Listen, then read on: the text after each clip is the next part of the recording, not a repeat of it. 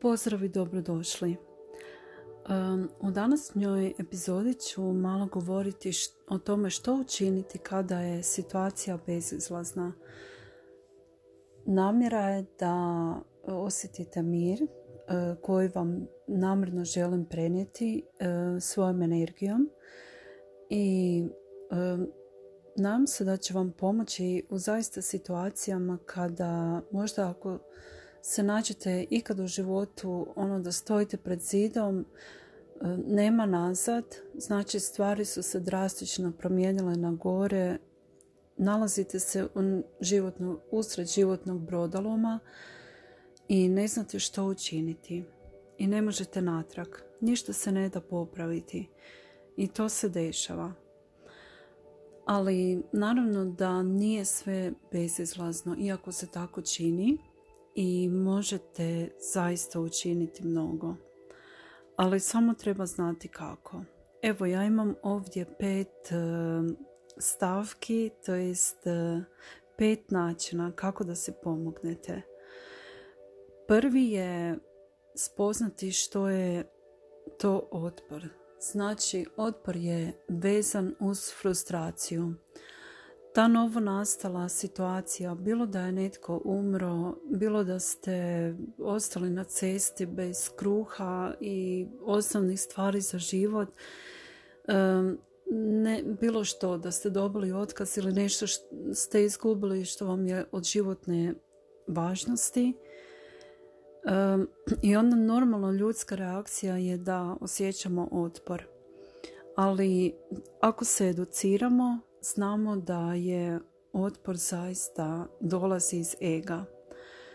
E, zašto iz ega? Zato jer je ego taj koji se protivi i ne može prihvatiti to e, tu novu nastalu situaciju. Netko mu je nešto uzio, uzeo, nešto smo izgubili i automatski se tu javlja odbijanje, ljutnja, frustracija, negiranje, osjećamo odvojenost, možda usamljenost, neprihvaćanje. E, nije pošteno, zašto baš meni, zašto meni uvijek se nešto loše desi i tako dalje.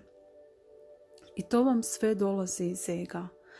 E, snimala sam nekoliko epizoda već čini mi se u egu, ali nikad o njemu nisam govorila na takav način. Um, Zašto se javljaju otpori? Zato jer naš ego misli da to što se dogodilo nije dobro. Naravno da i vjerojatno i nije, jel? Ali znajte da naša duša i naše više ja to gleda drugačijim očima.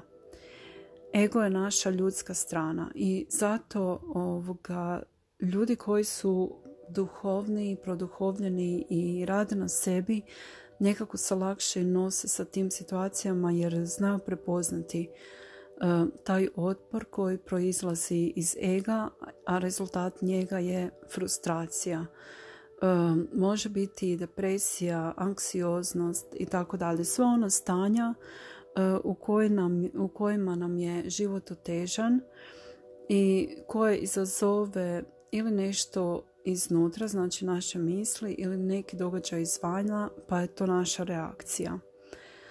Znači otpori. Najbolje je ne pružati otpor ili naučiti pružati što manji otpor prema promjeni, pogotovo ako nema načina da se to ispravi. Jer ako se sjećate, prije sam govorila o onom sombreru, znači manji krug unutar većeg kruga. Onaj e, manji krug predstavlja stvari na koje vi možete utjecati. Znači to ste vi. Kako, kako ćete se ponijeti u takvoj situaciji, e, koliko ćete dopustiti sebi, to jest ego da se osjeća odvojeno, da e, se osjeća izgubljeno, da odbija i pruža otpore. Jer onaj veći krug je i onako on predstavlja ono što vi ne možete nikada, nikada promijeniti. Znači fokusirajte se na onaj manji krug, na ono što možete kontrolirati. Drugi je ljubav prema sebi. Kad god se osjećate teško, pod utjecajem ega u smislu da osjećate anksioznost, usamljenost, odvojenost, kao da vas nitko ne vidi, ne čuje. Uvijek se jednostavno zagrlite, prihvatite i obznanite svoje napore i postignuća. I volite se kao što bi voljeli malo dijete, da se tako izrazim. I to je jako važno, zato jer e, često isto tako produkt našeg ega su one misli ja ne vrijedim, ja ovo, ja ono, znači u negativnom kontekstu. Ali to je zapravo najmanje što vam treba u takvim trenucima. Treba vam ljubav i razumijevanje. I ako to ne dobivate od nikog, od nikog izvana, dajte sami sebi. Jer e, učinili ste najbolje što ste mogli. E, znači prihvatite se i obznanite da ste učinili najbolje u svojim mogućnostima i postigli ste puno u svojem životu. Zaista u ovim vremenima nije baš lako i veoma su izazovna vremena i vrlo je lako postati pokolebljiv. Ali evo, upravo ljubav prema nama nam može pomoći da se tome odupremo. I ako ne možete biti jaki, nemojte biti. Dopustite si da budete, znate, i možda povučeni, da se isplaćete negdje. Osjećat ćete se bolje, 100%. Treći način je sjetite se i mislite na dobre dane i dobre ljude i, i neke dobre stvari i kako ste se onda osjećali i jednostavno odubite se u to, maštajte o tome. Uvijek savjetujem, ostanite u sadašnjem trenutku, ali ako je on um, jednostavno nemoguć za postići, onda radije mislite na nešto lijepo. Zato jer recimo ako se sjetite svojih dobrih trenutaka vratit ćete se mislima u to vrijeme kad, kad vam je zaista bilo dobro, ono kad ste imali super život i super ste se osjećali, provodili ste vrijeme sa super ljudima i letjeli se ono, bili ste poletni i lagani, eto i znajte da kakve misli mislite takve i osjećate takve i osjećaje ćete imati zato mislite na lijepe stvari Četvrti način je vjera. Jer vjera daje snagu i bez obzira na to jeste li vjernik ili niste u što vjerujete, vjerujte u dobro. Vjerujte da je sadašnja situacija takva kakva je, ali eto ima ta neka viša sila ili Bog ili anđelu, što god da vjerujete, Prepustite se njima i oni će vas voditi. Prepustite se višoj inteligenciji koja stvara svjetove i imajte povjerenja.